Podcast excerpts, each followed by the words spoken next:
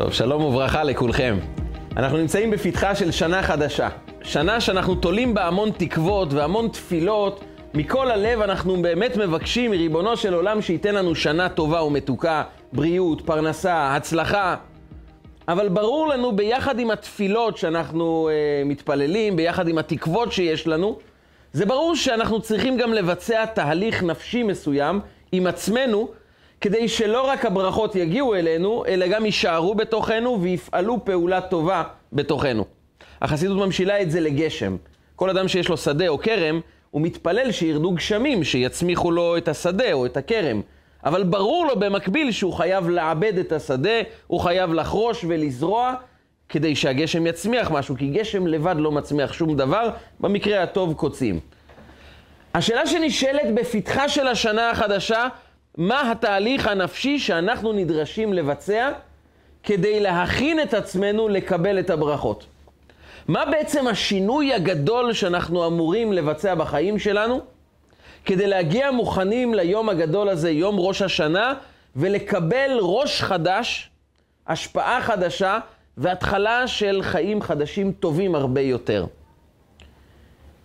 וכדי להבין את התהליך הנפשי שאנחנו אמורים להגיע איתו אל ראש השנה, אנחנו צריכים להתבונן קודם כל מה זה בכלל ראש השנה. זה חג מאוד מעניין, אנחנו קוראים לו ראש השנה, אוקיי, זה היום הראשון של תחילת השנה. אבל אם אנחנו מסתכלים בתורה ומנסים להבין מה החג הזה מביא אלינו כמסר, או מה הוא דורש מאיתנו, אנחנו נתקלים בשתי תשובות כמעט הפוכות. כשאנחנו מנסים לברר, הרי אנחנו לא חוגגים ראש השנה כמו ששאר אומות העולם חוגגים את ההתחלה של השנה החדשה. יש תוכן מאוד עמוק ביום הראשון של השנה. וחכמינו אומרים לנו שני דברים. הדבר הראשון, ראש השנה זה יום הדין. זה יום שבו אנחנו נידונים על איך ייראו החיים שלנו בשנה הקרובה, איך תהיה הבריאות, הפרנסה, הילדים, העבודה. כל תחומי החיים באים לדין ביום הזה.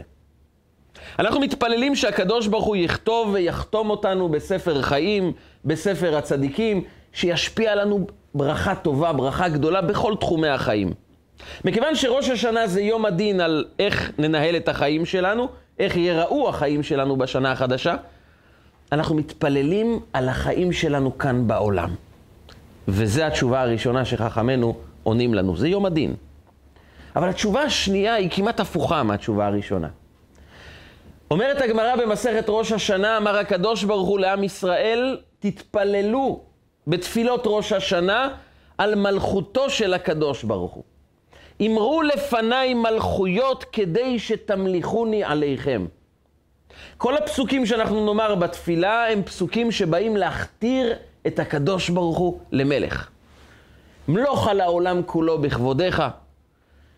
המלך הקדוש, אנחנו מבקשים מהקדוש ברוך הוא, תמלוך עלינו.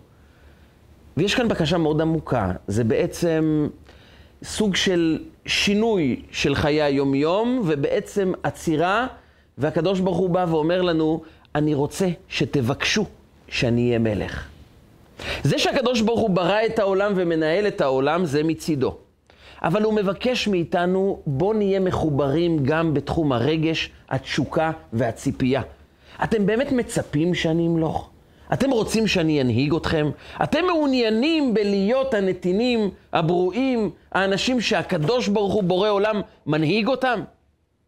בראש השנה אלוקים כביכול לוקח צד אחורה ומבקש מאיתנו, בואו תראו לי שאתם בכלל מעוניינים בי.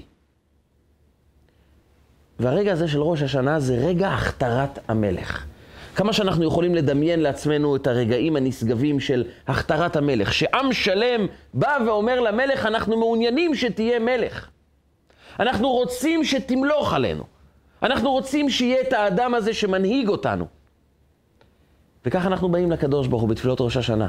אנחנו מתבטלים אליו, נכנעים בפניו, כמו הנתינים שאומרים למלך, אנחנו רוצים שתמלוך עלינו, שתנהיג אותנו.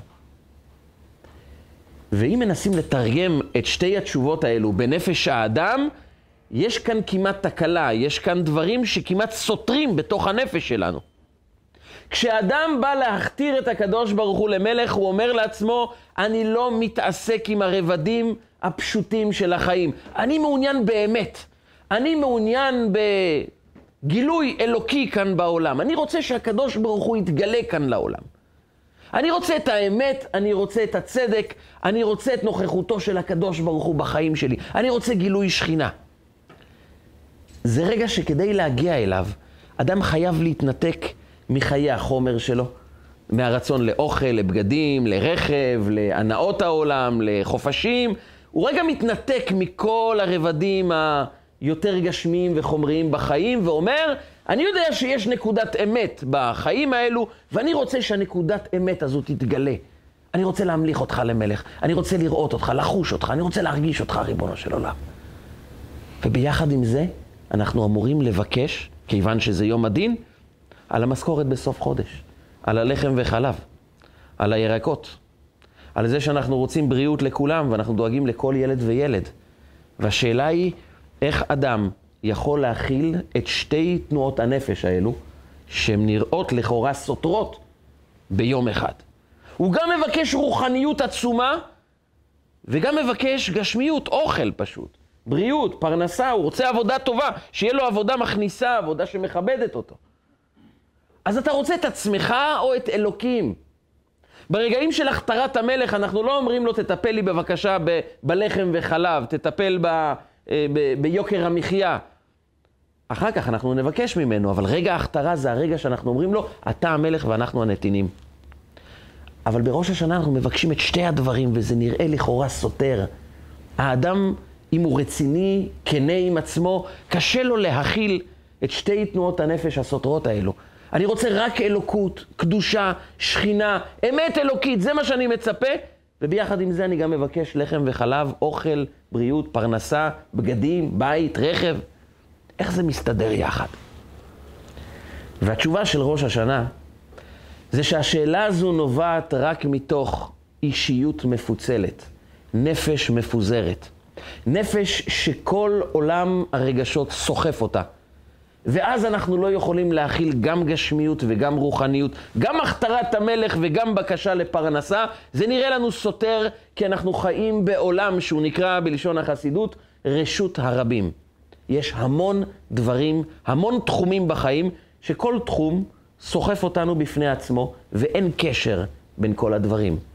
וראש השנה בא להביא אותנו מרשות הרבים אל רשות היחיד. נקודת מרכז, מיקוד. אישיות שהופכת להיות אישיות אחדותית, אישיות שברור לה הנקודה המרכזית של החיים, ואז לא רק שגשמיות ורוחניות לא סותרים אחד את השני, הם משלימים אחד את השני. וכדי להבין איך אנחנו יוצרים ראש חדש בחיים שלנו, אנחנו נדרשים להבין את ראש השנה ברובד עמוק יותר. החשיבות של ראש חדש היא בעצם העובדה שאנחנו צריכים לרכוש לעצמנו הרבה פעמים בחיים כדי לשנות את החיים לכיוון טוב יותר, אנחנו צריכים לשנות לא רק את ההתנהגויות שלנו, את הראש שלנו, את צורת החשיבה, את הגישה שלנו לחיים. הרבה פעמים אדם מנסה כל מיני פעולות שונות כדי לשפר את החיים שלו, אבל הוא לא מבין שהוא מנסה פעולות שונות שמבוססות על צורת חשיבה אחת, על גישה אחת, ועד שהוא לא ישנה את הגישה, הוא יעשה פעולות שונות שיובילו אותו לאותה תוצאה, כי הגישה שלו היא אותה גישה. בראש השנה אנחנו נדרשים, כדי לקבל ראש השנה חדש, להחליף את הראש שלנו, את הגישה שלנו. מסופר שלמעלה לפני, לפני למעלה מ-60 שנה, הרבי מלובביץ' היה בהתוועדות של חג הפורים. ובחג הפורים הייתה אווירה מאוד גדולה, מאוד קדושה, מאוד סוחפת, והרבי מלובביץ' קם ואמר, כל מי שמבקש ברכה, כעת עת רצון, בואו לבקש ברכה. וכולם זינקו לקבל ברכה, הם הגיעו עם כוסיות קטנות, קיבלו מהרבי מלובביץ' משקה, ואמרו לחיים וביקשו ברכה, והרבי חילק ברכות לעשרות, מאות, אלפי אנשים באותו לילה. זה הגיע עד אה, השעות המוקדמות כבר של הבוקר. הרבי כבר יצא מבית המדרש, הגיע סמוך לרכב שלו כדי לחזור הביתה, אבל אנשים עלו על הרכב, הקיפו אותו מכל הכיוונים, וכולם ביקשו עוד כוסית אחת של ברכה כדי לקבל חיים טובים יותר. הגיעו מכל המקומות באזור ניו יורק, עומס של אנשים, אלפים אלפים עברו באותו הלילה. בין כל ערימות האנשים שהגיעו לרבי, הרבי פנה לאחד שביקש גם ברכה עם כוס, ו...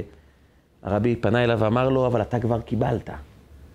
הוא היה בהלם שהרבי זיהה אותו בין כל אלפי האנשים שהסתובבו באותו הלילה, ומרוב תדהמה הוא התחיל לומר, כן רבי, אבל היה לי חור בכוס. הוא התחיל לדבר ביידיש, היה לי חור, וכוס הוא שכח איך אומרים ביידיש. אז הוא עבר לאנגלית, cup. כלומר, היה לי חור ביידיש, בקופ. הבעיה היא שקופ ביידיש זה ראש. וכולם צחקו מסביב, כי בעצם יצא לו, רבי, היה לי חור בראש, היה לי חור בקופ. כולם חייכו, ואז הרבי הסתכל עליו ואמר לו, אבל אם יש חור בקופ, מה יעזור שניתן עוד פעם? זה ימשיך לנזול החוצה. אומר לו, לא רבי, אני הבאתי קופ חדש. אז חייך הרבי ואמר לו, כשאדם מגיע עם קופ חדש, עם ראש חדש, הוא יכול לקבל ברכות חדשות לחיים. בראש השנה אנחנו נדרשים לקבל ראש חדש, להגיע עם גישה שונה, שהיא זו שתביא לנו ברכות חדשות.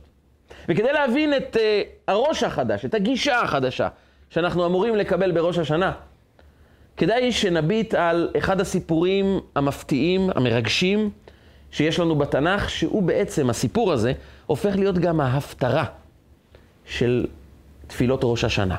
בראש השנה אנחנו נקרא בתורה על שרה אימנו, שהיא נפקדה בבן בראש השנה.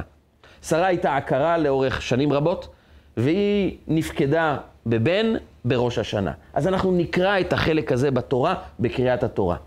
אחרי קריאת התורה אנחנו ניגש לקריאת ההפטרה, שזה חלק מהנביא, וכאן אנחנו נקרא את סיפורה של חנה, אמו של שמואל הנביא. סיפור מפתיע. חנה עקרה. היא נשואה לאחד מגדולי עם ישראל, אלקנה. אלקנה היה איש צדיק, אדם מנהיג בעם ישראל, סחף המונים, איתו ביחד לעלות כל חג לשילה. בשילה היה את המשכן, שבעצם היה כמו בית המקדש, לפני שנבנה בית המקדש, בתקופה מאוחרת יותר, בתקופתו של שלמה המלך. הוא סחף איתו המונים שיעלו לרגל בחגים למשכן, לבוא להתפלל לפני הקדוש ברוך הוא. היה לוקח את כל המשפחה, וחנה הייתה עולה איתו כל שנה. לחנה היה צרה אחת, היא הייתה עקרה, והצרה הזו הייתה כפולה כיוון שלבעלה היה עוד אישה בשם פנינה. והגורל המר שלה היה כזה שהיא הייתה עקרה, ופנינה כל שנה יולדת בן. הגיע המצב לכך שפנינה יש לה עשרה בנים וחנה לבד. ופנינה התעללה בה. פנינה הייתה מגיעה אליה כל פעם ואומרת לה, תראי איזה בגד חדש קניתי לילד שלי. מה את קנית לילד שלך? כל יום היא הייתה באה אליה ואומרת לה, קנית אולי משהו חדש לילדים? מה עם מיטה חדשה לתינוק? איזה פיג'מה חדשה לילד? והיא הייתה דוקרת אותה בחלק הרגיש ביותר בחיים שלה. איפה הילדים שלך? אומר הנביא, וכי עשתה צרתה גם כעס בעבור הרעימה. היא הייתה מכעיסה אותה יום-יום בעוד כעס ועוד כעס, אבל הייתה לה מטרה, בעבור הרעימה. היא רצתה שחנה תתפלל יותר חזק לקדוש ברוך הוא. אומרים חכמינו, פנינה לשם שמיים התכוונה. היא רצתה לעורר בחנה יותר צר, כדי שתתפלל מעומק הלב, כדי שהתפילה תתקבל. וחנה סבלה. חנה סבלה מאוד. היא עלתה לשילה להתפלל. התפילה שלה עד היום מוכרת כתפילת חנה. זו התפילה שממנה אנחנו לומדים הרבה הלכות שעד היום אנחנו משתמשים בהן כדי לדעת איך להתפלל. מחנה למדנו. התפילה שלה התקבלה, ואגב, כדאי לציין שסוף הסיפור היה שחנה זכתה לחמישה ילדים. ופנינה, כל ילד שהיה נולד, אצל חנה, פנינה הייתה מאבדת שתיים. עד עקרה ילדה שבעה ורבת בנים אומללה. כל ילד שהייתה יולדת חנה, פנינה הייתה קוברת שתיים. בהיריון החמישי, שחנה כבר עמדה ללדת את הילד החמישי, באה אליה פנינה ואמרה לה, כל לידה אני איבדתי שתיים, כבר איבדתי שמונה, נשארו לי שתיים, בלידה הזאת אני הולכת לאבד שתיים, אני מבקשת ממך, מתחננת אלייך. היא נפלה לרצפה וביקשה מחילה וסליחה, תתפללי עליי. ובאמת השתיים האחרונים נשארו, ולכן, למרות שחנה ילדה חמישה, כתוב עד עקרה ילדה שבעה. עוד שתיים נקראו על שמה כי הם חיים בזכותה. אבל למה מתו הילדים של פנינה? היא התכוונה לשם שמיים. היא ציערה את חנה כדי שחנה תתפלל טוב יותר. למה היא קיבלה עונש כזה? והתשובה נוגעת באחד התכונות הבעייתיות שיש לנו בחיים. אנחנו משוכנעים שאנחנו יכולים לקדם אנשים דרך זה שאנחנו משפילים אותם. דרך זה שאנחנו מבזים אותם. ההורים לפעמים רוצים לעורר את הילדים שלהם שיהיו יותר אחראים, אומרים להם, איפה הראש שלך? איפה הלב שלך נמצא? למה אתה מתנהג בצורה כזאת? איך אתה משובש כולך? תתפוס קצת שכל. אנחנו משפילים אותם כי אנחנו אוהבים אותם ורוצים לקדם אותם. אבל התורה באה ללמד אותנו כשאתה משפיל בן אדם, גם לכוונות טובות, לא יוצא מזה דברים טובים. לא מקדמים בני אדם דרך השפלות. ופנינה התכוונה לשם שמיים, אבל ביזית אישה כאובה, השפלת אותה, היא בכתה בגללך. לא יוצא מזה דברים טובים, גם אם התכוונת לטוב. תלמדי לקדם בני אדם דרך מילים מחזקות וטובות. זה אחד המסרים שאנחנו לומדים בסיפור בין חנה לבין פנינה, אבל המסר המרכזי של ההפטרה הוא דווקא תפילתה של חנה, וכאן מתרחש פלא עצום. סיפור מפתיע לחלוטין. חנה צברה כבר 19 שנות עקרות. היא עולה לשילה מול המשכן והיא הולכת לתת את התפילה של החיים שלה. אפשר לדמיין מה תפילה של בן אדם שכל החיים לא שווים עבורו, הוא כל כך כאוב. היא רוצה בסך הכל מה? ילד.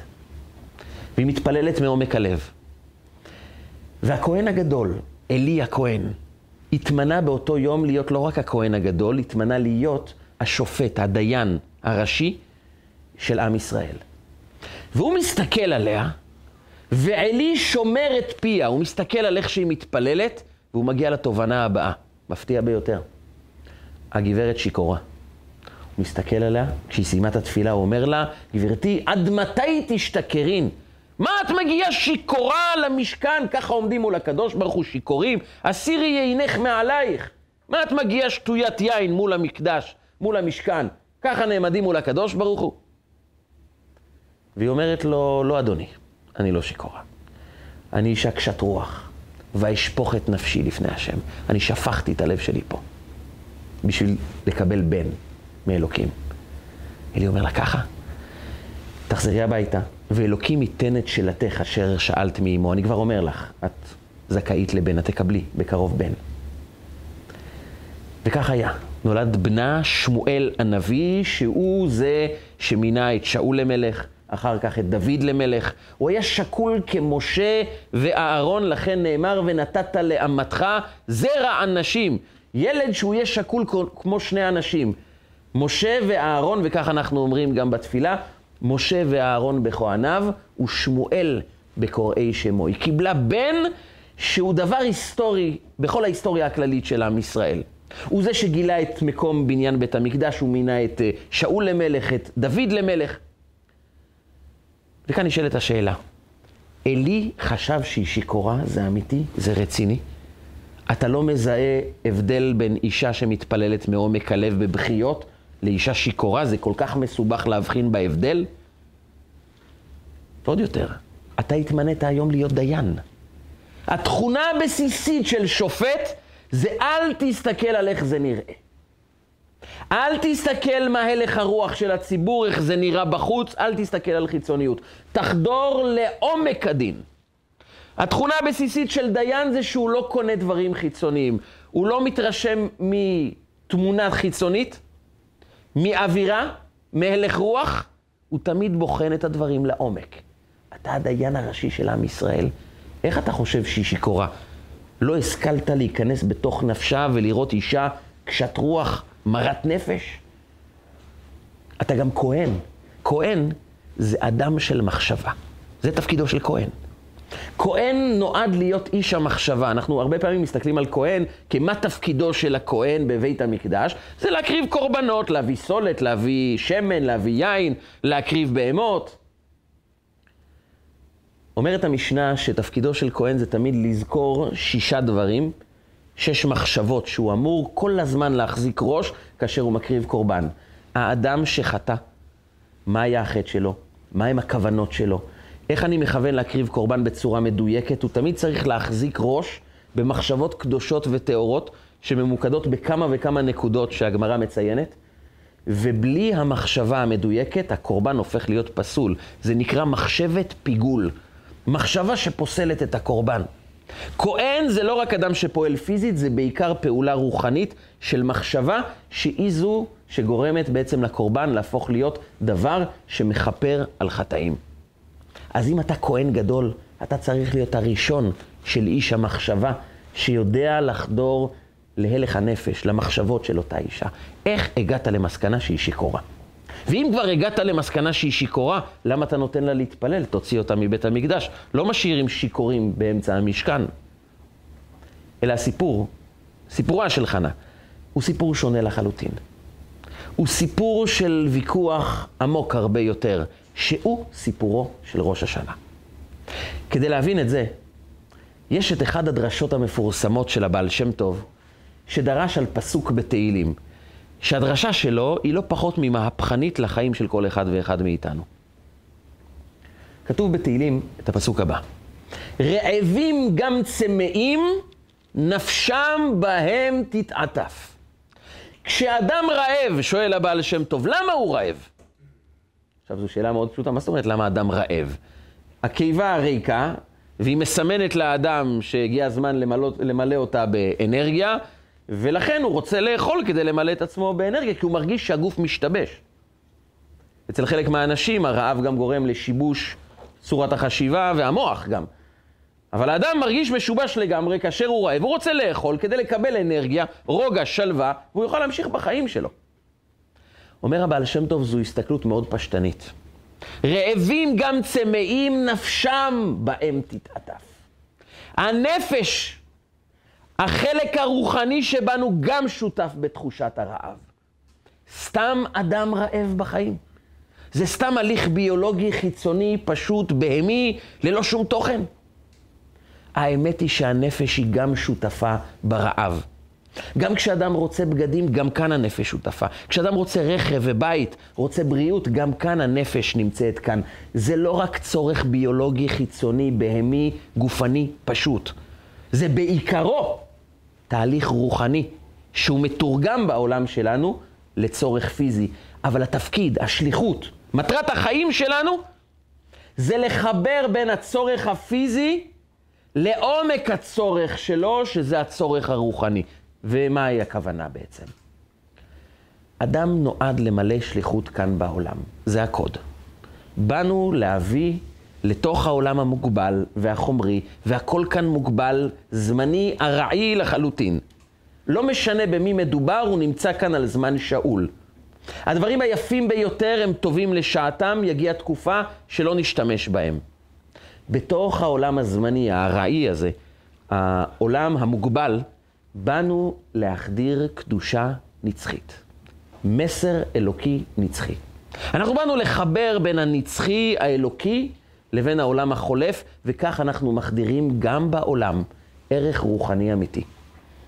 וביחס לראש השנה, התפקיד שלנו הוא לגרום למלכותו של הקדוש ברוך הוא להתממש לא רק ברבדים רוחניים. אלוקים רוצה להיות מלך לא רק בבית הכנסת, לא רק בבית המקדש, מלך על כל הארץ. זה אומר שבתוך עולם החומר, העולם הגשמי, החומרי, גם כאן אנחנו נדרשים להמליך אותו. אנחנו נדרשים לבטא בתוך העולם המוגבל שלנו, שאלוקים הוא גם המנהיג כאן.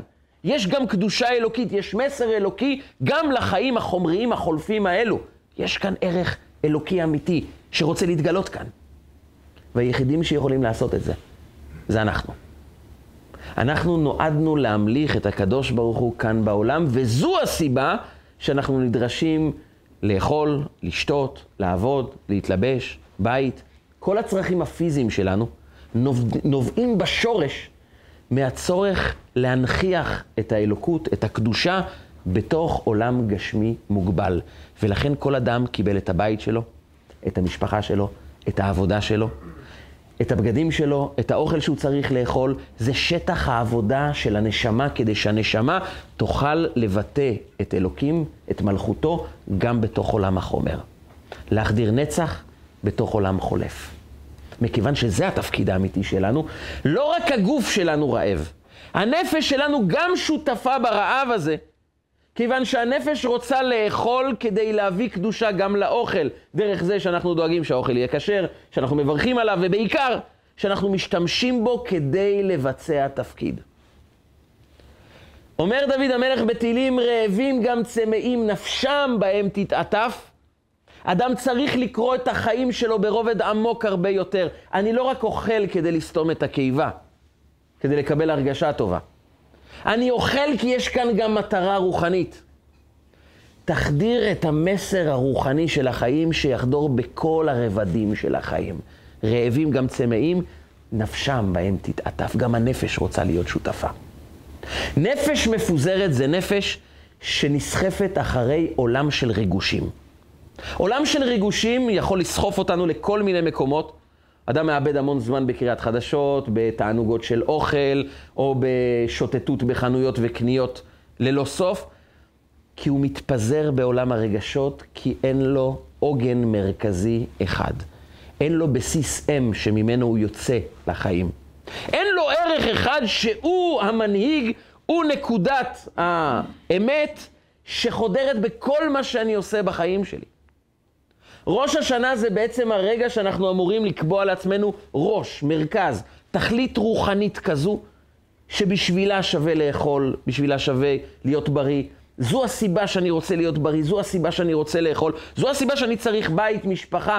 הכל בא לממש תכלית רוחנית מרכזית אחת, שהיא בעצם האנרגיה הפנימית שלי לעשות את כל מה שאני עושה. ברגע שאדם מקבל נקודת מרכז, הוא מקבל איזון בכל תחומי החיים. כי גם כשהוא הולך לקרוא חדשות, הוא שואל את עצמו מה המטרה. זה עוזר לי לממש את התכלית שבי? ככל שאנחנו מאירים בתוך הנפש שלנו נקודת מרכז, תכלית, מה המטרה שלי? ככל שאני מחובר בחיבור עמוק לתכלית של החיים שלי, לתפקיד שלי, ללמה אני נמצא פה. לא רק מה אני עושה כאן בעולם, אלא למה אני נמצא כאן. מה תכלית חיי? מהי שליחותי? כשאדם מוצא שליחות חיים, מבין שהוא נועד להנכיח אור אלוקי נצחי אינסופי בתוך העולם, הוא בודק את כל תחומי החיים שלו, האם הם מתאימים לנקודת המרכז של החיים שלי? וכשאדם מקבל עוגן, יציבות, בסיס, כל דבר שהוא עושה זה לעולם לא יוציא אותו מהאיזון, לא יוציא, אותה, לא יוציא אותו לעולם של ריגושים וסחף של רגשות, שלפעמים זה מאוד נחמד ולפעמים אדם מוצא את עצמו מתוסכל מהחיים, הוא אפילו לא יודע למה. או תופס את עצמו בעצבות, והוא באמת שואל את עצמו, למה אני עצוב? מה לא בסדר? סתם הרגשה לא טובה. סתם אין כוח לראות אף אחד שיעופו כולם, אין לי כוח לראות אף אחד. והוא שואל את עצמו, אבל למה? מה, מה קרה? קרה דבר אחד. כשחיים ברשות הרבים, בסחף של רגשות, שכל דבר בעולם סוחף אותנו, אנחנו נשלטים. כי אין לנו עוגן מרכזי אחד, שדרכו אנחנו יכולים לחבר את כל תחומי החיים למרכז אחד, שאז אנחנו הופכים לשלוט על החיים, במקום שהחיים ישלטו בנו, כי יש כלל אחד מאוד בסיסי. מה שאתה לא שולט עליו, הוא שולט עליך. ואם אין לנו עוגן מרכזי, שליחות מרכזית אחת, שהיא הבסיס, שממנו אנחנו יוצאים לכל תחומי החיים, אז החיים סוחפים אותנו איתם ביחד, ואז אנחנו חיים ברשות הרבים. בין גלי הים, בין מחשבות, ולפעמים הרגשות מאוד נעימים, ולפעמים אנחנו מוצאים את עצמנו בעצבות בלי שום סיבה. אבל זה רק תזכורת שעדיין לא יצאנו מנקודת מוצא בסיסית אחת עמוקה. אדם פעם שהתלונן לרבי מלובביץ' שהוא מרגיש סחף בחיים, פיזור הנפש, חוסר ריכוז, מה אני עושה? אז הרבי המחיש לו בצורה מאוד מעניינת, הוא אמר לו, אני מבקש ממך, קח עיפרון ודף, הנה, תצייר עיגול. הוא מצייר עיגול, והרבי אומר לו, תגיד לי, האם העיגול סימטרי לחלוטין? הוא אומר לו, לא, זה לא סימטרי, אבל אני יכול לנסות. הוא ניסה עוד הפעם ועוד הפעם, ותמיד העיגול איכשהו לא יצא עיגול מדויק לגמרי. והוא אומר לרבי, תשמע, זה סיפור קשה מאוד ליצור עיגול מדויק לגמרי. זה בלתי אפשרי. אומר לו הרבי, אני חושב שזה כן אפשרי. הוא הוציא מחוגה מהמגירה, ואמר לו, תנסה לעשות עיגול. הוא תקע את המחט באמצע, סובב את העיפרון, והעיגול יצא מדויק. אמר לו, רבי, אתה יודע מה ההבדל? ההבדל הוא מאוד פשוט, כשאתה עושה עיגול ללא נקודת מרכז ברורה, אתה מתפזר והעיגול לא מאוזן בחיים שלך. אבל אם אתה תשכיל ליצור נקודה אחת, שאתה תוקע אותה עם מחט בצורה עמוקה, ואתה אומר, זה נקודת החיים שלי, כל המסביב יתחיל להיות מאוזן. נקודת מרכז, זה ראש השנה.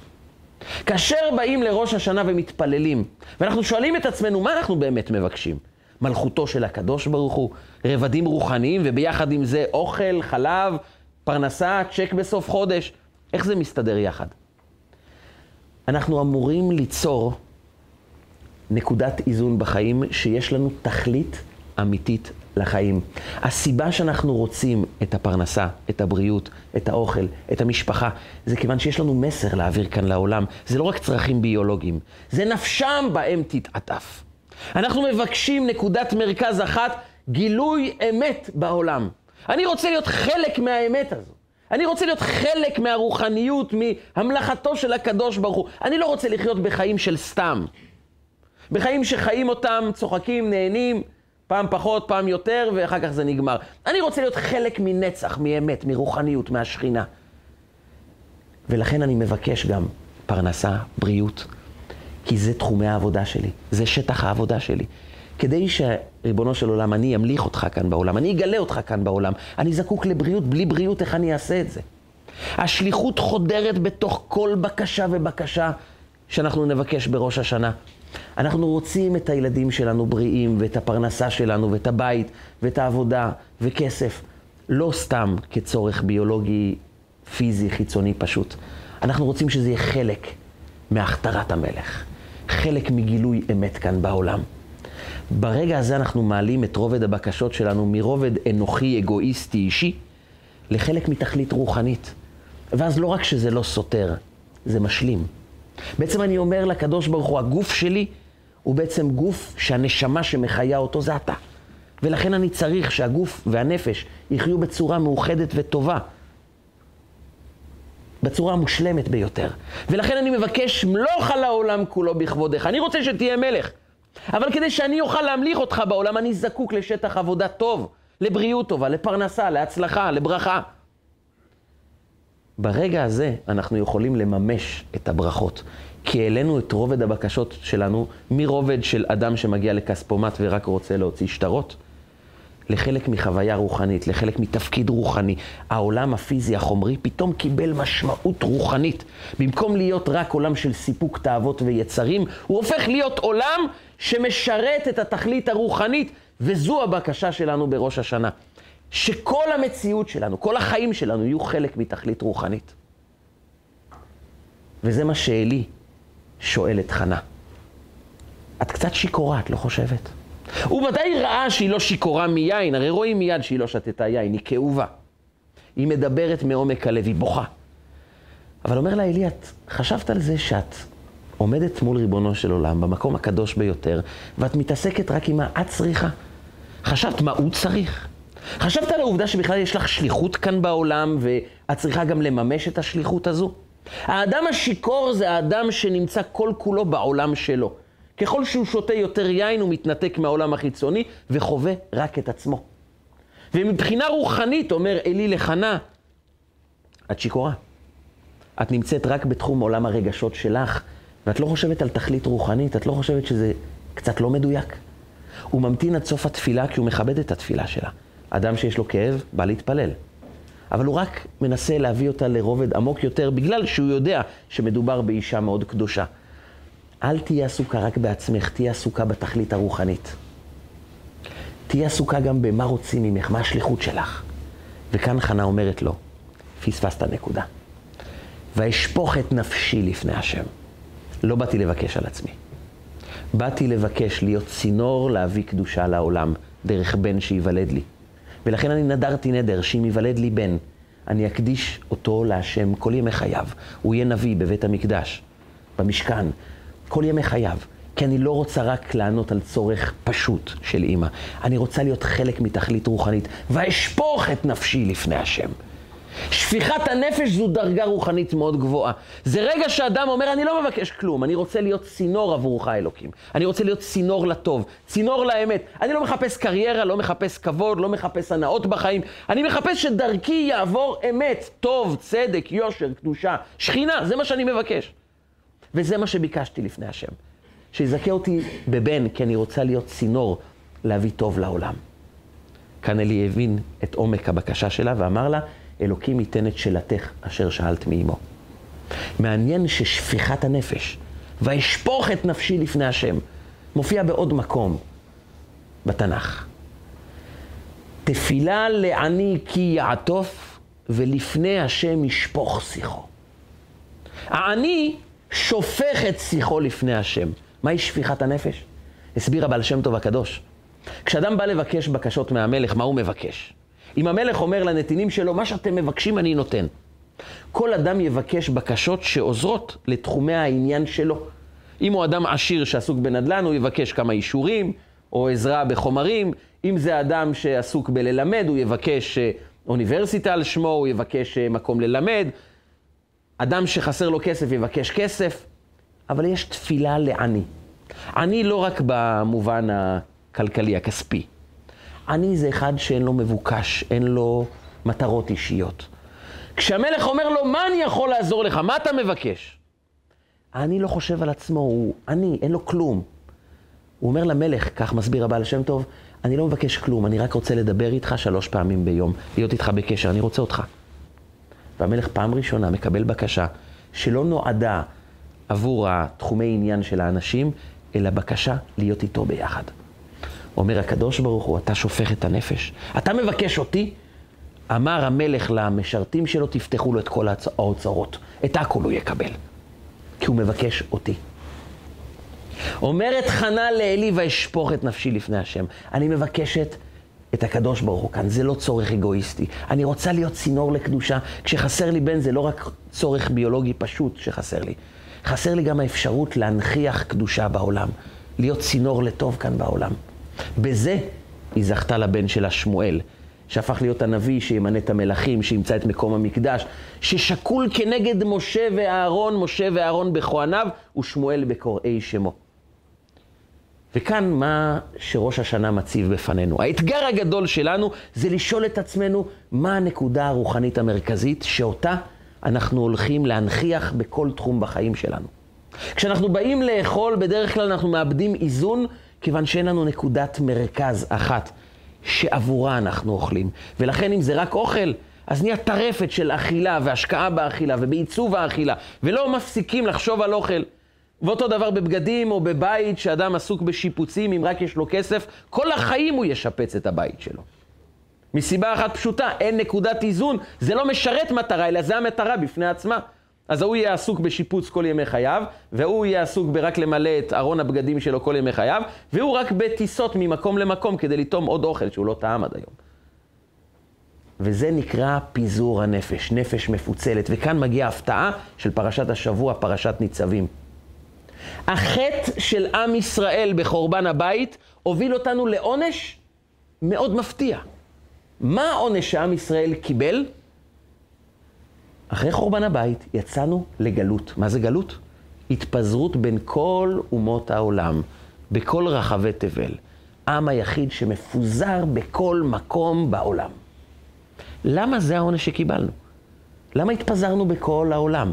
ואז התורה אומרת לנו, ושבת עד השם אלוקיך. ברגע שאתם תשובו בתשובה, ושב השם אלוקיך את שבותך וריחמך ושב וקיבצך מכל העמים. הייעוד של קיבוץ גלויות תלוי בתשובה.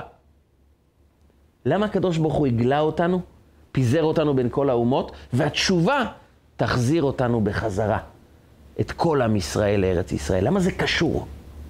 מסבירים בחסידות שקיבוץ גלויות זה קודם כל בקשה של הנפש שלנו. כשאדם חוטא, הוא נמצא בפיזור הנפש. הוא בעצם בגלות באלף מקומות. הוא מכור לאכילה ומכור לקניות בגדים ומכור לתאוות וליצרים ולריגושים. הוא חי באלף מדינות מבחינה רוחנית, הוא מפוזר. וכשאיבדנו בזמן בית המקדש את נקודת היסוד של החיים שלנו, את המרכז, והתפזרנו בחטאים, בתאוות, בריגושים, בהנאות, בסחף של רגשות של הנאה, ללא נקודת מרכז, ללא בסיס, ללא שזה בא לענות על מטרת על מרכזית אחת, הקדוש ברוך הוא החריב את בית המקדש, כי הוא אמר, כבר אין לכם נקודת מרכז. בית מקדש זה נקודת המרכז של החיים. אין לכם נקודת מרכז, אז גם אין את בית המקדש, ואתם מתפזרים בכל העולם כעונש שמייצג את ההתפזרות הנפשית. מהו תהליך התשובה? התכנסות בחזרה סביב ערך מרכזי שהוא הבסיס לחיים שלנו. להחליט שיש מטרת על בחיים. יש רובד רוחני שזה הלמה שבשבילו אני קם כל בוקר. והלמה הזה בוחן כל דבר שאני עושה ומוודא שהוא תואם את התכלית הרוחנית, את השליחות שלי, ואם לא, אני מגביל אותו. ואז העולם הופך להיות מאוזן, העיגול הופך להיות סימטרי, כי יש לי נקודת מרכז. וכאן מתרחש עוד דבר פלא. הסיבה שאנחנו לא יכולים לקבל כל כך שפע של ברכה בחיים שלנו, זה נובע מהגבלה. אנחנו אנשים מוגבלים ולא יכולים לקבל שפע. העולם החומרי, הפיזי, הוא עולם מוגבל. אי אפשר לקבל שפע כאשר אנחנו קטנים. אדם שיש לו כוס קטנה והוא מבקש לשתות מים, הוא יכול לשתות מים כמה שהכוס שלו יכולה להכיל. הכוס קצת יותר גדולה, יהיה יותר מים. אבל הוא לא יכול לקבל שפע. אין לו כלים, אין לו דרך איך לתחזק את השפע הזה. מה הדרך שנוכל להכניס שפע לחיים שלנו? התשובה היא ראש השנה. תקרא את סיפור חייך בצורה שונה. תגיע עם ראש חדש, עם הסתכלות חדשה, עם גישה חדשה לחיים האלה. התחום החומרי של החיים שלי הוא לא רק חומרי, הוא משרת מטרה רוחנית. הוא לא חומרי בפני עצמו, הוא משרת מטרה רוחנית, כלומר התכלית שבו היא לא התכלית הגשמית. אני אוכל לא בשביל לאכול, ואני מתלבש לא בשביל להתלבש. זה לא רשות הרבים, אלא יש כאן רשות היחיד תוכן שבעצם מרומם את כל עולם החומר לתכלית רוחנית.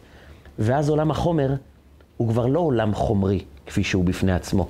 הוא משרת מטרה רוחנית והוא חלק מרוחניות. ורוחניות אנחנו יכולים לקבל, כי הנפש היא לא מוגבלת. ואם רק היא מקבלת דברים רוחניים, היא יכולה להכיל אותם בלי סוף. ואם אדם ניגש לעולם, לבית, לרכב, לצרכים הפיזיים החומריים שיש לנו, בגישה מעט יותר רוחנית, אז עולם החומר מתרומם אצלו והופך להיות רובד רוחני. משרת של הרוחניות, הופך להיות חלק מהרוחניות, ואז אנחנו יכולים לקבל את זה, כי אנחנו כבר לא מוגבלים.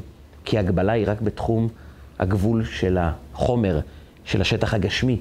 בעולם הרוח אין גבול. וזה תלוי רק אם נסתכל על העולם בצורה אחרת.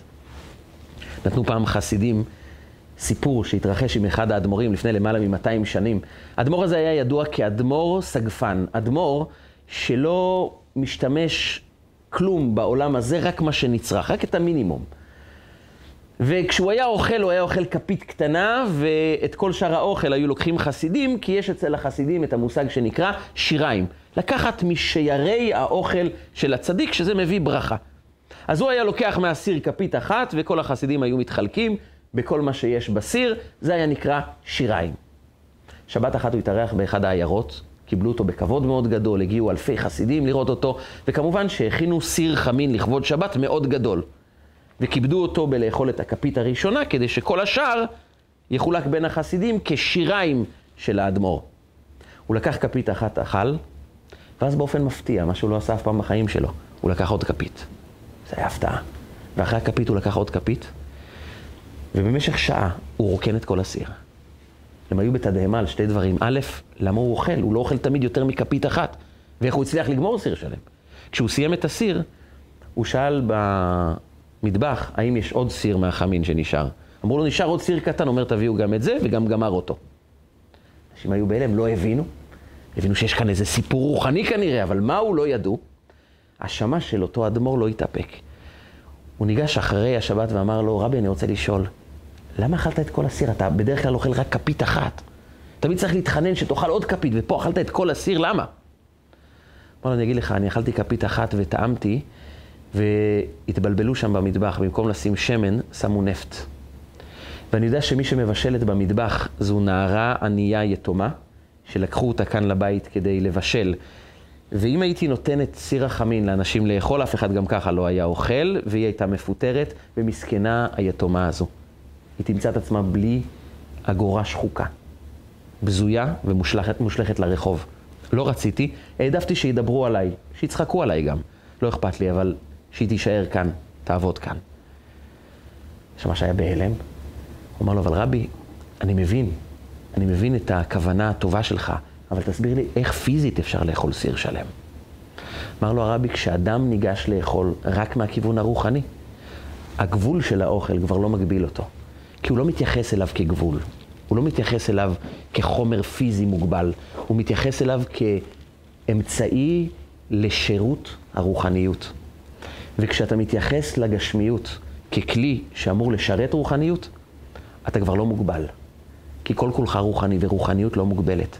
הוא אמר לשמה שלו, אם תשכיל להתייחס תמיד לחיים שלך, לא כחיים שבאים לספק אותי פיזית, כמו בהמה או חיה, אלא כדבר שהוא אמצעי לרוחניות, אתה תראה שאין גבול לשפע שאתה יכול לקבל לחיים שלך. כי מוגבל זה אדם שמתייחס לעולם רק בצורה מוגבלת, אבל כשאדם מתייחס בצורה רוחנית, הוא כבר לא מוגבל. וזו הבקשה שלנו בראש השנה. להיות פחות מוגבלים. להתייחס מעט יותר לעולם הפיזי החומרי במבט רוחני גבוה יותר, שאז יכול לאחד רוחניות וגשמיות יחד. זה תפילה לעני כי יעטוף ולפני השם ישפוך שיחו. כל מה שאני מבקש זה להיות בקשר איתך. כל העולם שמסביבי אמור להיות חלק משירות הקדושה הנצח כאן בעולם. לפני למעלה מ-150 שנה הייתה טרגדיה בעם ישראל באזורים של רוסיה, שהייתה נקראת גזירת הקנטוניסטים. הצאר הרוסי ביקש לחטוף ילדים יהודיים בגילאי 5, 6, 7, ולסחוב אותם, אותם לצבא של הצאר במשך 30 שנה.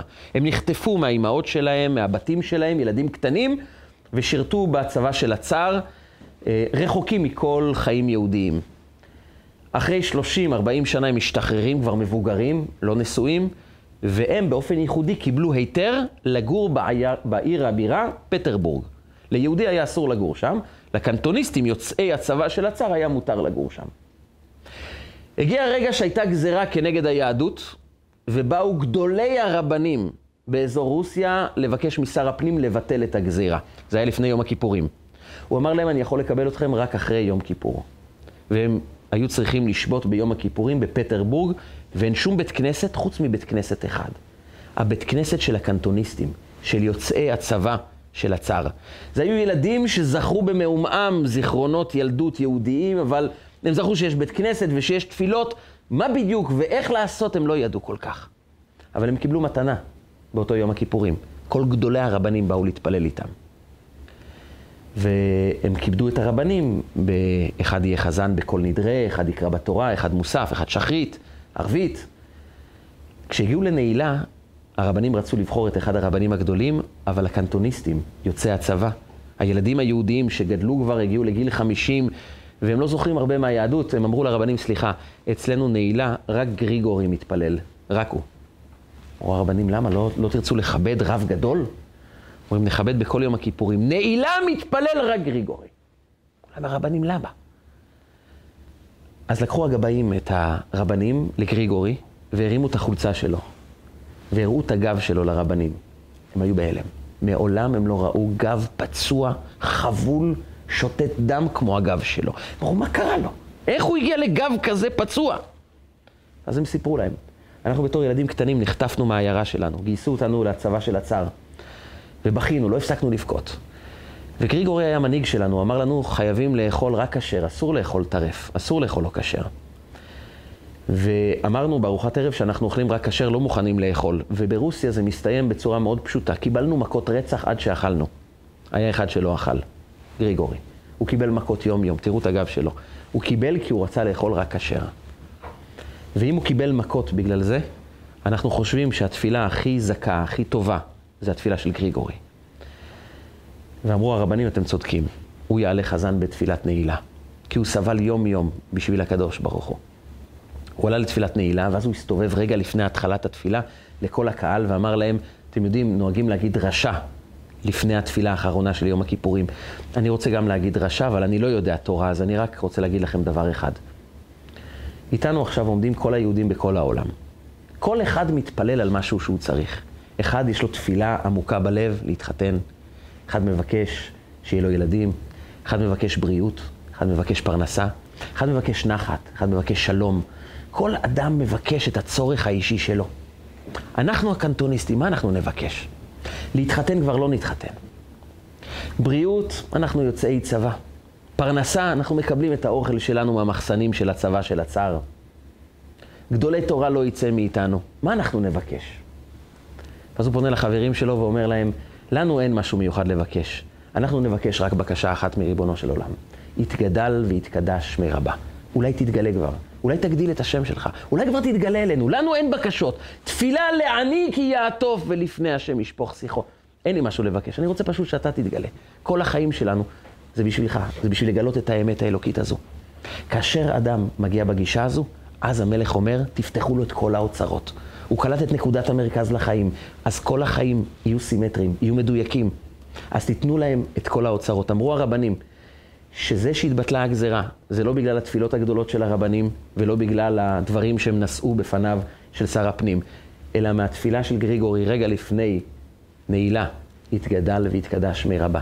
כשלאדם יש נקודת מרכז, הוא מקבל את כל השפע, ויהי רצון שבעזרת השם נקבל ראש חדש לקראת ראש השנה, ובזה הקדוש ברוך הוא ייתן לכולנו כתיבה וחתימה טובה לשנה טובה ומתוקה.